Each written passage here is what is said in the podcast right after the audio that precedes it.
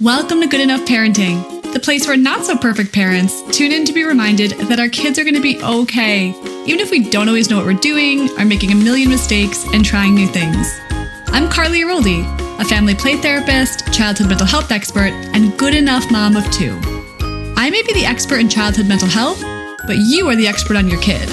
And by combining my practical, peaceful parenting tools with everything you already know about your child, you and your family will experience more calm, more connection, and more cooperation in your daily life. So let's throw out the idea of the perfect parent and remember that our kids just need us to be good enough. Because if you don't feel like yelling at your kids sometimes, you're not spending enough time with them. Let's jump in. Hi, good enough parents. I wanted to come on today to share my favorite saying in child development, which is when your child is drowning, don't teach them to swim. Now, this comes right out of Gary Landreth, who is the father of play therapy in my world. But the idea around it is that when our kids having a really hard time, when they're in the middle of a meltdown, when they're, you know, dysregulated and just tantruming, whatever it might look like, that is not the moment to impart a lesson or to teach a rule we can only teach our kids things when they are in a receptive brain space. And if they're acting out in all these unsavory ways, showing us that they're really overwhelmed and dysregulated, they're not available for learning in the moment. So, what does this look like in practice? For a little kid, for a young kid, it might look something like you're at the store. Actually, this just happened to me. I was in Walgreens this morning and this happened. So I'm like, ooh, this is well, put this in the podcast. Um, there was, I, I would assume like a three year old who was having a little bit of a meltdown because they really wanted this special little toy that was at Walgreens and mom was saying no. And then it was just full on meltdown mode. And mom was really trying to use logic. She was really trying to use reason with this kid and also put some consequences in place. Like you don't need that. Stop your whining. Cut it out. If you don't stop crying right now, we're not going to go to the park after this. You need to show me that you can behave to be able to get to the park. And I really desperately wanted to stop her. I didn't because, you know, not the place. But the idea that this child can't even hear you right now. They're not even listening. They're in such a dysregulated brain space, it actually almost looks like drowning. And that's where this phrase comes in. When your child is drowning, don't teach them to swim. When they're so overwhelmed, we can't help them in the moment through logic. So if you're at a backyard barbecue and your kid's in the pool and they start going under, you're not going to be saying to them, Hey, kick your feet, show me your big scooping arms, lift your head up.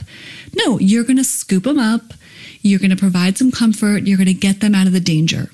That same thing is happening when our very little ones are having these big meltdowns. They need connection and they need comfort. They don't need rules and consequences in those big moments. And as parents, we're often, we often think, we're often trained to think that if we don't respond in that moment to what's going on, then we lose the opportunity to teach the lesson. But actually, the exact opposite is true. That if we wait for our kids to be in a different receptive space, then they will actually get more out of the lesson. So, again, I don't know what happened with this mom and going to the playground or not, but it made me think about this child was drowning and she was trying to be like, kick, kick, kick, come on, get your head up by using things like threats and consequences and logic. So, this also actually came up with a family I was working with recently, a four year old and the mom had to both parents were out of the house for work all day. Mom had left really early for work events came home right after like dinner time supper time and her mom had been watching her daughter the whole day. And she walks into the house and the daughter is in full on four year old meltdown and just saying grandma's stupid. Grandma's so stupid. I hate grandma. Grandma's the worst. I never want to see grandma's face again. And so mom what's the first thing she does? If you've been listening to Good Enough Parenting and if you've ever worked with me, she pauses, right? She stops for herself. She finds her footing. She signals safety to her body first. So then she can come in with connection. And instead of going right into the, hey, we don't use that kind of language. We don't call people stupid in this house, right? When we're putting our rules down, or we're putting our logic down, she goes for connection, right? She says, whoa, looks like I'm walking into a really tough night. What's going on? And her four year old's like, Grandma won't give me dessert, even though I told her I don't need to finish my plate to get dessert. I get dessert even if I only eat a couple bites, because that's what you say. And then it's like, whoa, okay, that must have been really confusing, because usually you do get dessert. And it felt different when Grandma was here. Oh, I get why you're so mad. I get it. Whew. Okay right? Pausing for that moment because the kid is drowning. And so rather than giving them the lessons, we are trying to scoop them out of that moment. We're trying to connect, we're trying to calm, we're trying to comfort them so they can get scooped out of that moment. And it might take a few minutes, it might take, you know, 10, 15 minutes for them to fully calm down. But we wait it out. We connect with them. We wait it out so that they can get to the other side of the feeling to get more regulated, to then be more logical. And sometimes it can be right then. It can be after they're calm, after they're relaxed a little bit, we can say, Ooh, I know it was a really tough night at dinner. And I also know you said some things to grandma that maybe you didn't mean. Maybe we can do it then. Maybe we can do it 10 minutes later, but maybe we can't do it until later that night going to bed. Or maybe we don't do it till the next morning. We don't need to teach the lesson right in that moment. Because I promise you, if you give it a little space and you kind of let the feeling subside, kids, especially kids like four and up, are going to be able to come to that sense of, hey, I made a mistake. Hey, I ruptured. Hey, I did something that I shouldn't have done, and I want to make up for it. I promise you, they often come to it on their own if we give them the space to do so and don't try it and like and like put power over them to get them to do something we want them to do. So it might look like the next morning they might wake up and we might say, "Whew, that was a tough night with grandma yesterday, huh? What do you think we could do to make her feel a little better? Because I'm wondering if her feelings are a little hurt." And then the four year old might be able to say, Hey, I can make her a card, or let me give her a call, or, you know, maybe we could bring something over to her house today right? We let them kind of lead it, which is going to have so much more power, so much more impact than if the moment we say, hey, you don't speak that way to grandma, you apologize to her right now. That's just going to be fuel on their fire. That's going to get it feeling bigger and bigger and bigger. So we give it some space, we calm, we connect, and we comfort in those drowning moments. So, how might this look for an older child? So, same thing happened in my practice this past week working with a third grader and their parents, and the third grader was having a really, really hard time getting homework done after school and just went into pure meltdown mode. I hate school. Math is so stupid. We shouldn't have to do this anyway. We're all going to have calculators anyway in the future. Like just full on meltdown mode.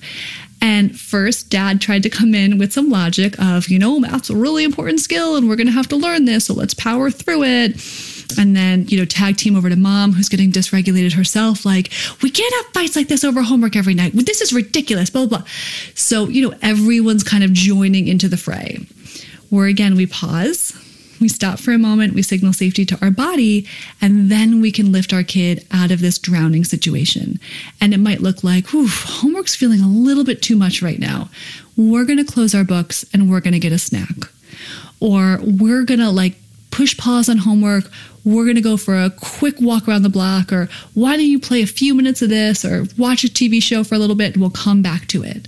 We're not going to try and power through that moment where the kid's already feeling so overwhelmed, and our overwhelm going on top of them is just going to push them down into that pool even further. So, this idea of giving space might feel uncomfortable. It might feel a little bit like, yeah, but if I don't tell them what they're doing wrong, they're never going to learn.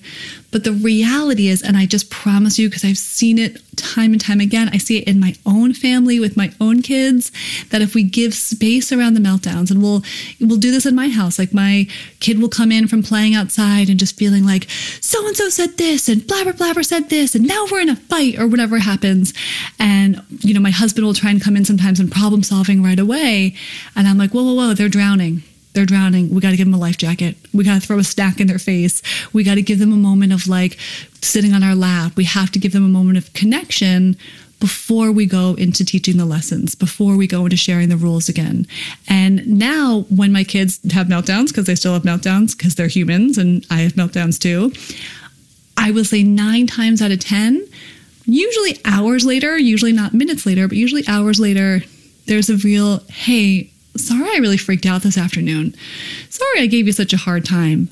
They can repair it so much differently and it feels so much better because they're not being forced to do it. And also, we can model this for our kids. I had a major meltdown this past weekend. We just had a really busy week. I was exhausted, too much going on in our house. And my son had a project of asking people in his family what makes them happy. And of course, I'm in a bad mood and I'm stomping around the house. And I'm like, you know what would make me happy? I'd be happy if I had a few minutes to myself and I wasn't always doing things for other people in this house and rah, rah, rah, and just kind of losing it, as happens often in our house. And rather than my husband coming at me with, hey, that's not the best way to talk to him, or hey, what's wrong with you? Why are you yelling at our kid? He just asked you a simple question. He threw me a life vest, right? He was like, hey, I'm going to take the kids out to the grocery store for a little bit. Why don't you chill on the couch for a few minutes, right? He threw me that, that life preserver so I didn't have to go into full on drowning mode. So we can model this in our partnerships, we can repair when we're ready to repair. But when we try to force someone into learning something when they're not quite ready to do it, everybody loses. So I hope this idea of when your child is drowning, don't teach them to swim resonates with you guys, that it makes you think about, wow, I don't actually need to always work in the moment. I can give a little space to things and give a little common connection time before I actually try to teach my kid what I want them to be doing or imparting any sort of lessons or rules for them. Feel free to reach out to me. Again, it's Carley Counsels on Facebook and Instagram if this was helpful or any stories or moments where maybe you did try to teach them to swim when they were drowning and you went back and regretted it because I have hundreds of those too. So until next time, we'll chat. Thanks, everybody. Thanks for listening to Good Enough Parenting. If you'd like to learn four simple play therapy techniques you can use at home today to create more calm in your family life, go to paceparent.com forward slash play to get a free video where I'll teach them to you. And you can always hear more from me at Carley Counsels on Facebook and Instagram. And if you like what you heard today, please rate, review, subscribe, and share this episode with a friend, a sister, a spouse, any parent who could use a reminder that our kids don't need us to be perfect, just good enough. Until next time.